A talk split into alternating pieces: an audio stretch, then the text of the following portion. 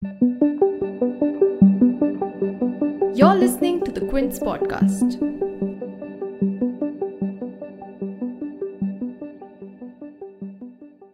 Hi, I'm Mendra Dorjey Sahni, the sports editor at The Quint. Now, the BCCI is going to be making rupees 118 crore from every single IPL match broadcast over the next five year cycle. And this money is just from the media rights alone. There will, of course, be more from the title rights and the other sponsors. This podcast today is about the big media rights auction that happened over the last few days. The big key takeaway digital is now king, or Viacom 18 have made a big error in judgment as the digital rights of the league have been sold for more than the TV rights. Viacom 18 bagged IPL's digital rights for rupees 23,758 crore or rupees 57.94 crore a match, while Star India backed the TV rights for 23,575 crore or 57.5 crore a match. Now, what this means for the two companies, we've covered expansively on our website. But today, with me is Amrit Mathur, someone who's worked closely with the IPL and the BCCI in the past, and we'll talk about what the 48,000 crore coming in means for the BCCI.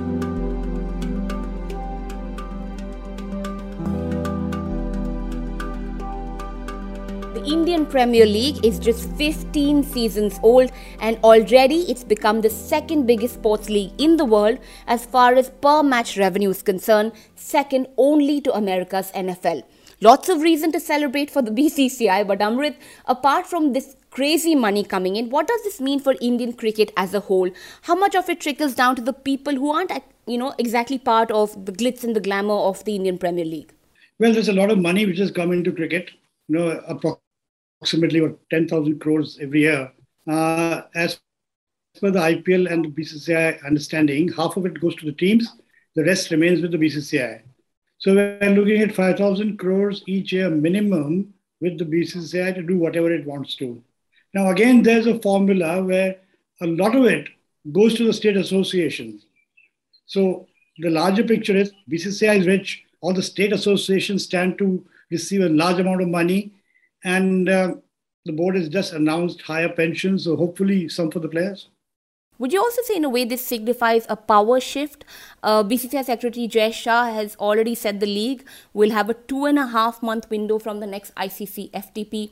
This time we had two months with 74 matches and half of the Indian team right now, as we can see during the South Africa series, is either out with an injury or is resting. So if we have an even longer tournament, what does this mean, you know, for uh, international cricket? It sort of confirms whatever has been an informal understanding till now that the IPL will be played in a certain window and there will be no other competing league or tournament or bilateral matches in that period. So what the secretary has said actually only confirms uh, what has been an informal understanding till now that the IPL will be uh, for a certain period. It might be expanded to 94 matches or whatever, going uh, up from whatever it is now. So, A, everybody in the world understands that this is the Premier League, and everybody directly or indirectly benefits from this. The players benefit, foreign country players who play.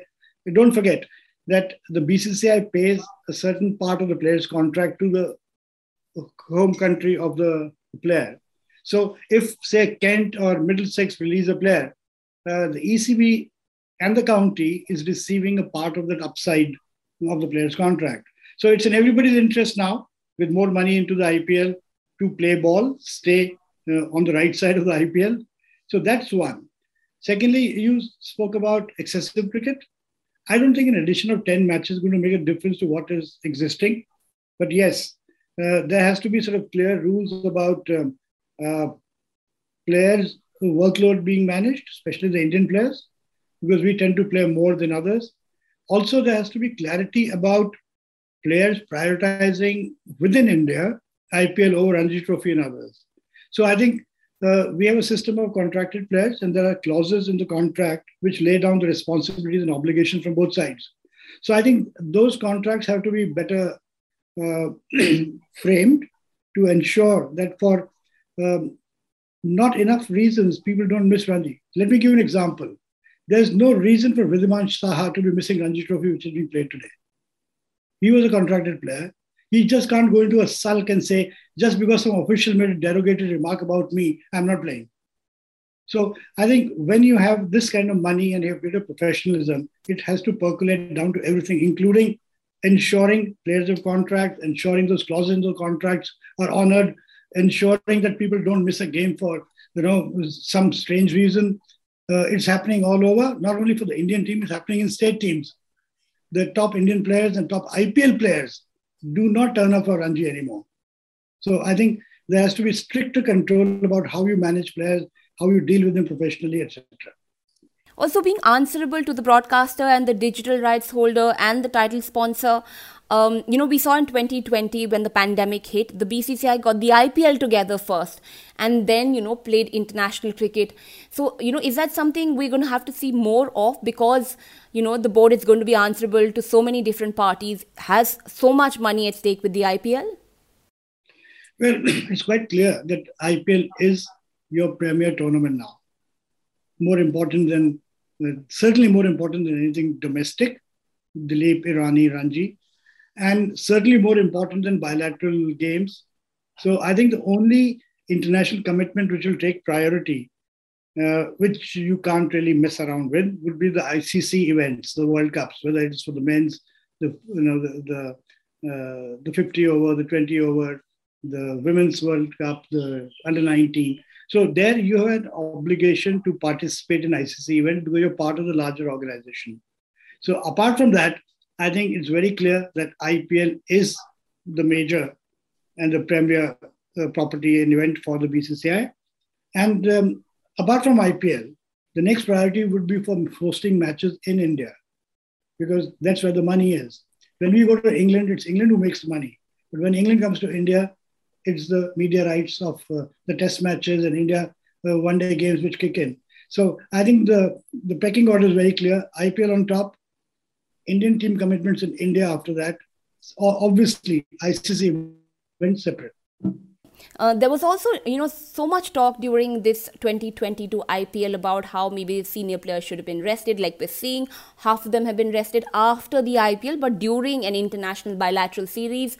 So, you know, um, Rohit Sharma, Virat Kohli, they're not getting any younger. And with the 94 match IPL scheduled in 2027, that's that's what the BCCI sold. They sold a package of 410 matches across the next five seasons, 74 for the first two. But in 2027, you're going to be playing. They're going to be playing 94 matches in a season. That's probably what a three month long IPL uh, you know, but also with all the money that's been coming in, that will be coming in, will the BCCI have the power to tell the broadcaster that no, listen, we're going to be prioritizing, you know, the rest and the fitness of our senior players and have players like Rohit Sharma, Virat Kohli, possibly some of the biggest names in Indian cricket, even then, you know, can they just like decide to rest them, or you know, is there going to be a few conversations to be had with the broadcaster and all the stakeholders, and, and maybe a few answers to give?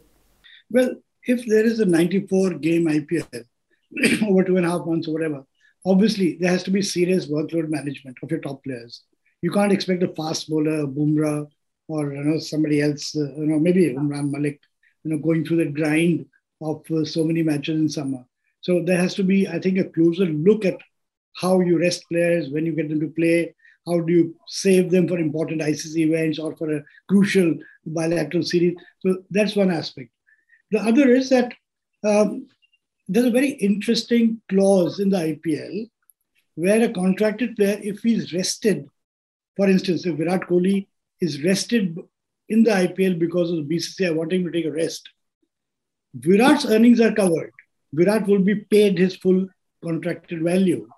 So I don't think the top players are ever going to complain because if there's more money in the IPL, more player purse, the salaries of top players will increase and they can always take a break, citing workload management, and their salaries are protected.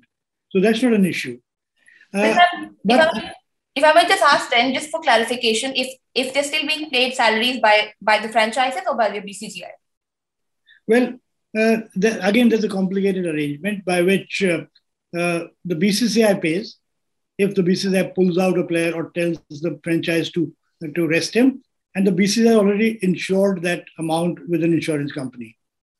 Uh, similarly, you know, uh, there are clauses where the the franchise takes insurance, to protect against injuries, non-availability, etc. So I think it's a very complicated thing. because when so much money is involved, people have to take precautions to save themselves from a financial hit. Just one more question about the digital rights. We of course have seen that you know for the first time digital rights went for higher than TV rights. Yeah. I think the number is uh, 23,758 crore that Viacom 18 spent and 23,575 crore that uh, Star India backed the TV rights for. As somebody who's been associated with the game and attached to the game from the very big to this league from the very beginning, is this a number that you thought would you know firstly actually is this a number you thought we'd reach this season 48000 crore. And secondly did you ever did you think that this would be the time after 15 seasons that we have uh, you know the digital rights going for higher than the tv rights? Well last five years the trend has been quite clear there is digital which is you know rising and expanding and is going to be the major the platform on which uh, the you know the tv broadcast sorry the ipl would be broadcast and consumed.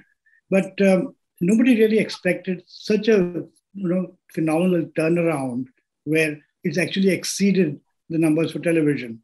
But that shows a, that how we are transforming as people, how the digital space is more important in everybody's life, how mobile phones have penetrated across India, uh, rural India, modern India, everybody. So I think it's a trend from which cricket and sport has benefited. And it really increases the number of consumers. It increases the the convenience of watching a match. You're not stuck to a television in, front of in front of a television at, at your home. You can you know view it anywhere. So the media and the business experts expected this. They expected a major major surge, but I think the ultimate numbers have been quite uh, surprising. And as I said, that was my last question. Thank you so much for taking time out to speak to us, Amrit sir, and thank you all for tuning in.